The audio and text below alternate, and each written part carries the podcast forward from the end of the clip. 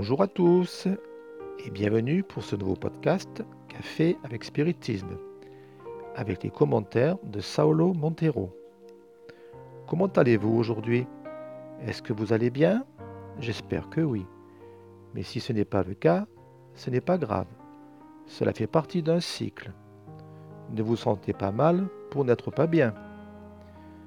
Vous m'accompagnez dans un nouveau chemin qui aujourd'hui nous amène au chapitre 2 du livre Le Progrès de Léon Denis. En ce moment, les réflexions de chapitre du maître de Tours, que nous étudions pour cet épisode, expliqueront la culture générale du monde, de la société, et aussi l'esprit de renouvellement du monde de notre époque. Le voyage à travers l'histoire de l'humanité qu'il nous présente est un hymne d'amour à l'évolution, à la croissance. Pour cela, il nous stimule pour aller toujours plus haut, toujours au-delà. Avez-vous déjà pensé comment la doctrine spirite s'est basée sur le principe évolutionniste? Nous ne sommes pas comme des choses, des objets. Une chaussure, par exemple, est née prête, parfaite, bien finie, et avec le temps s'use et perd de sa valeur. Mais toi et moi, nous sommes le contraire de cela. Nous sommes nés inachevés, imparfaits, et nous nous améliorons tout au long du chemin. Nous ne parlons pas ici, bien sûr, de l'évolution de la matière, des corps, mais de la pensée, de l'être.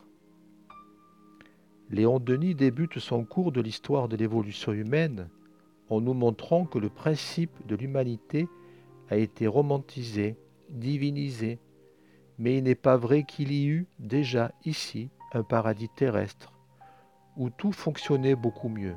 Non, non. Avant l'âge de fer, habiter sur Terre était un risque constant de mort imminente, une baisse de l'expectative de la vie, finalement une lutte journalière pour survivre. Avec les premières grandes inventions technologiques et une connaissance suffisante pour survivre dans la nature, l'homme s'est sédentarisé. L'agriculture est née, les premières villes et les constructions sont devenues plus complexes. C'est le progrès, mais remarquons qu'avec la perspective de Léon Denis, c'est un progrès encore relatif et en construction. L'exemple de la Grèce est le meilleur pour nous faire comprendre le point de départ. Nous faisons un mauvais juge de la civilisation grecque en analysant seulement avec son éclat. Cette civilisation est plutôt superficielle que profonde. Je m'explique.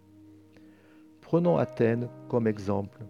Elle avait 20 000 citoyens, profitant de tous les droits civils et politiques, se bénéficiant des principes de liberté et d'égalité que sont la force et la grandiosité des sociétés humaines. Néanmoins, la population d'Athènes a été plus de 220 000 citoyens. Qui étaient donc les autres 200 000 C'est là que je demande toute votre attention. C'est là qu'est la solution de la problématique. Les autres 200 000 citoyens d'Athènes ont été des esclaves. Cela veut dire des hommes morts pour la vie politique, morts pour la vie sociale et vanter désormais la supériorité des institutions grecques sur les nôtres, l'esclavage, voici l'abîme qui sépare les civilisations anciennes de la civilisation moderne.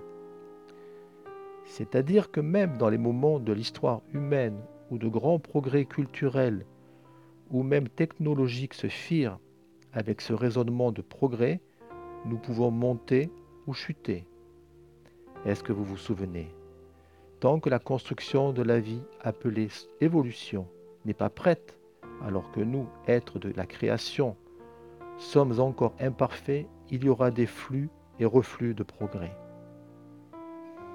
Il me semble que c'est le secret de l'analyse qui, sans le savoir, fait parfois que l'on dit Tu vois comme c'est pire. À mon époque, ce n'était pas comme ça. Cette phrase est déplacée, car rien ne s'aggrave selon la vision spirite du monde. Mais de notre côté, n'étant pas linéaire, le progrès avance lentement et avec ses contradictions. Imaginez-vous la Grèce et Rome, berceau de la culture occidentale, société esclavagiste. En fait, les gens, même aujourd'hui, sont de plus en plus soutenus grâce à des innovations plus nombreuses et meilleures, alors que beaucoup d'injustices et d'inégalités prévalent encore ici-bas. Et vous vous demandez peut-être pourquoi tant de douleur, alors que nous avons fait tant de progrès. C'est juste que l'histoire nous dit que nous avons commencé il y a peu de temps. Ce qui, sur les calendriers, semble beaucoup, spirituellement, ce n'est que quelques générations. Des mots comme démocratie, liberté, égalité, empathie sont tout nouveaux dans notre histoire et restent des défis comme tant d'oppressions qui existent encore. S'il est important de reconnaître que nous avons commencé cette carrière hier, il est également urgent de savoir mesurer honnêtement le chemin parcouru. Selon Denis, c'est le moment comme tous les autres où la pensée présente sa précieuse semence. C'est le printemps, la renaissance du progrès et de la raison. La pensée humaine s'éveille et cherche à secouer le poids qui l'écrase. Le temps présent sera toujours le meilleur de tous pour faire plus et mieux. Alors, secouez le poids qui vous écrase et faites votre renaissance. Faites votre révolution, qu'elle soit interne ou dans le monde extérieur qui vous entoure, car Dieu nous demande de nous réformer, mais aussi pour le collectif de notre entourage. Ainsi sera le chemin de la consolidation de l'histoire et de la raison. Je vous souhaite une très belle journée avec beaucoup de paix et jusqu'au prochain épisode de Café avec Spiritisme.